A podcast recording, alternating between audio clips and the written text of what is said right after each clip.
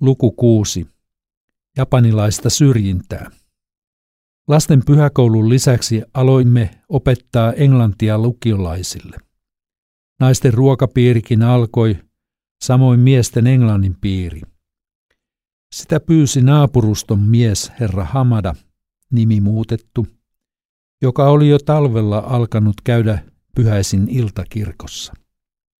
Ei hän ollut välttämättä kiinnostunut kristinuskosta – mutta hän halusi tutustua eksoottisesta Suomesta saapuneisiin ulkomaalaisiin ja puhua englantia.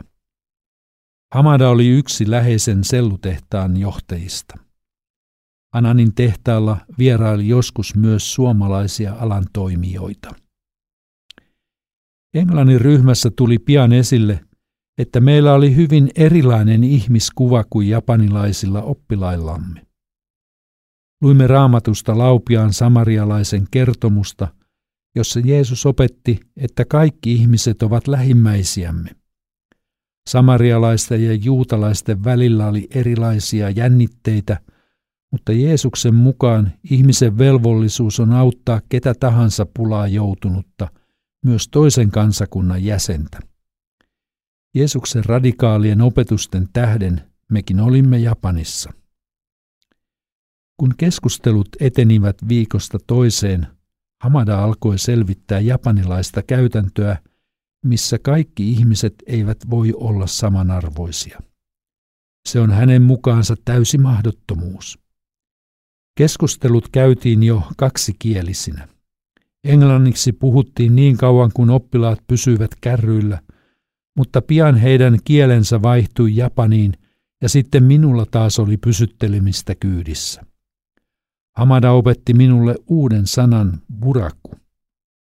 Se tarkoittaa japanilaista historiallista ihmisryhmää, jonka esi-isät polveutuivat nahkureista, teurastajista, likaisen työntekijöistä.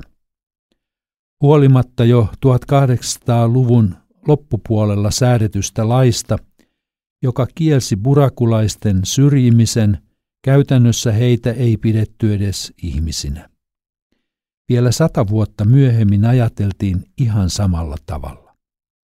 Tätä tehtaanjohtaja selitti perusteellisesti. Sen seurauksena yksi ryhmän miehistä tuli jonkin ajan kuluttua tapaamaan meitä yksityisesti lahjapaketin kanssa.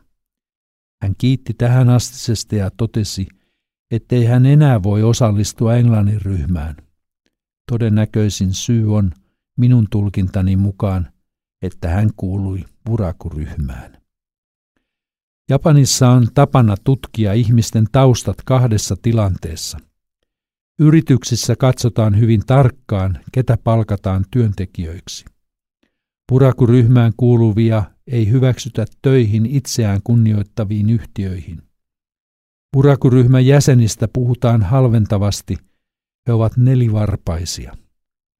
Hamada oli vahvasti sitä mieltä, että tällaisia ihmisiä ei voida päästää työntekijöiksi.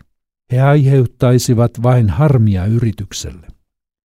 Erilaisista alan julkaisuista saadaan selville ihmisten taustat, kun niin halutaan. Monesti saattoi Tokusimassa nähdä esimerkiksi lääninviraston ulkoseinällä roikkuvia isoja panderolleja, joissa luki Sabetsuo ja Memasho, syrjintä on lopetettava. Historiallinen perinne istuu kuitenkin lujasti myös tämän ajan ihmisissä. Näyttää siltä, että viranomaisten on turhat potkia tutkainta vastaan. Toinen tilanne koskee naimisiin menoa. Perheet tutkivat kummankin avioliittoon aikovan taustat, koska sukua ei voida häpäistä epäilyttävällä naimakaupalla. Purakulaiset voivat mennä keskenään naimisiin, mutta valtaväestö ei salli tällaisia sulhasia tai morsiamia omille lapsilleen. Syksyllä 1978 kirkkoomme ilmestyi silloin tällöin kaksi kaunista alle 30-vuotiaasta sisarusta. Kuulin, että nämä rakennusliikkeen johtajan tyttäret kuuluivat burakuryhmään, kuten tietysti vanhempansakin.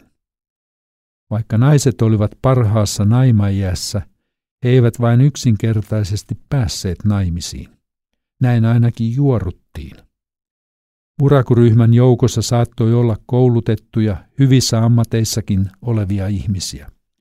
Heidän ainoa ongelmansa on, että he ovat syntyneet väärään sukuun. Näin ajattelevat valtaväestön onnistuneet ihmiset, jotka ovat syntyneet oikeista vanhemmista. En koskaan voi unohtaa pienessä kirkkosalissamme pidettyä vuoden 78 joulujumalan palvelusta, johon nuo mainitut kaksi sisarusta tulivat mukaan. Saarnasin tutusta Luukkaan evankeliumista. Enkeli ilmoittaa suuren ilouutisen vapahtajan syntymästä kaikelle kansalle. Kaikille ihmisille ilman mitään erotusta, rikkaille ja köyhille, oppineille ja oppimattomille, herroille ja palvelijoille, vallanpitäjille ja sorretuille. Naisten kasvojen hämmästyneet ilmeet pyöreine silmineen kertoivat kaiken. Tällaista emme ole kuulleet koskaan. Evankeliumi Jumalan teoista on valtava uutinen ainakin sellaiselle, joka kuulee sen ensimmäistä kertaa. Vapahtaja on syntynyt meitä jokaista varten, että saamme synnit anteeksi ja hyvän oman tunnon. Jonkin ajan kuluttua nuo kaksi sisarusta jäivät pois, emmekä tiedä heidän myöhemmistä vaiheistaan. Syytä pois jääntiin emme tiedä, mutta heidän hämmästynyttä ilmettään en tule unohtamaan. Enkelin sana oli iso uutinen, joka mullisti maailman. Törmäsin tähän samaan syrjintäkysymykseen 2000-luvulla – kun olin etsimässä vuokra-asuntoa Suomesta tulossa olleelle perheelle Kooben miljoonakaupungissa. Istuin neuvottelemassa kiinteistövälittäjän toimistossa ja kerroin hänelle, miltä alueelta etsimme asuntoa. Nuori kiinteistön välittäjä, joka ei ollut kristitty, totesi hienovaraisesti, että juuri toivomallamme alueella oli sellaisia paikkoja, joihin ei ole hyvä mennä asumaan. Ymmärsin välittömästi, mitä hän tarkoitti, vaikka tarkentavaa sanaa ei käytettykään. Juuri Koopen seudulla on edelleen jopa parisataa tuhatta burakuryhmään kuuluvaa asukasta omilla asuinalueillaan. Minulla on sellainen käsitys, että aina joskus kirkkoihin tulevien uusien ihmisten joukossa on näitä hyljeksittyjä ihmisiä. Kirkkoon he uskaltavat tulla – koska siellä ei tentata ihmisten taustoja. Kaikki saavat tulla ja kaikkia kohdellaan kunnioittavasti. Mutta on hyvä tietää, että tällainen konkreettinen ja vaikea kysymys on olemassa japanilaisessa yhteiskunnassa.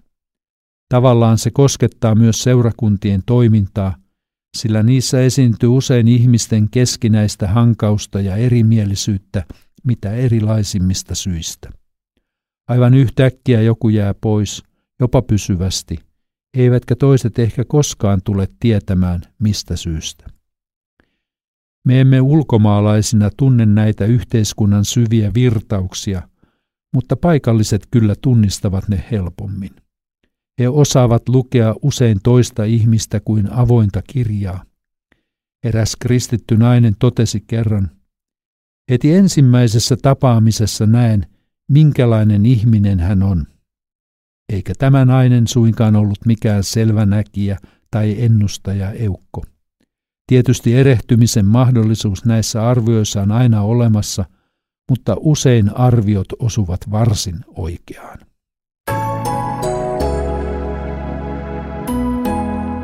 Kuuntelit Kustannus Oy Uudentien julkaisemaa Japani yllättää yhä uudelleen kirjaa.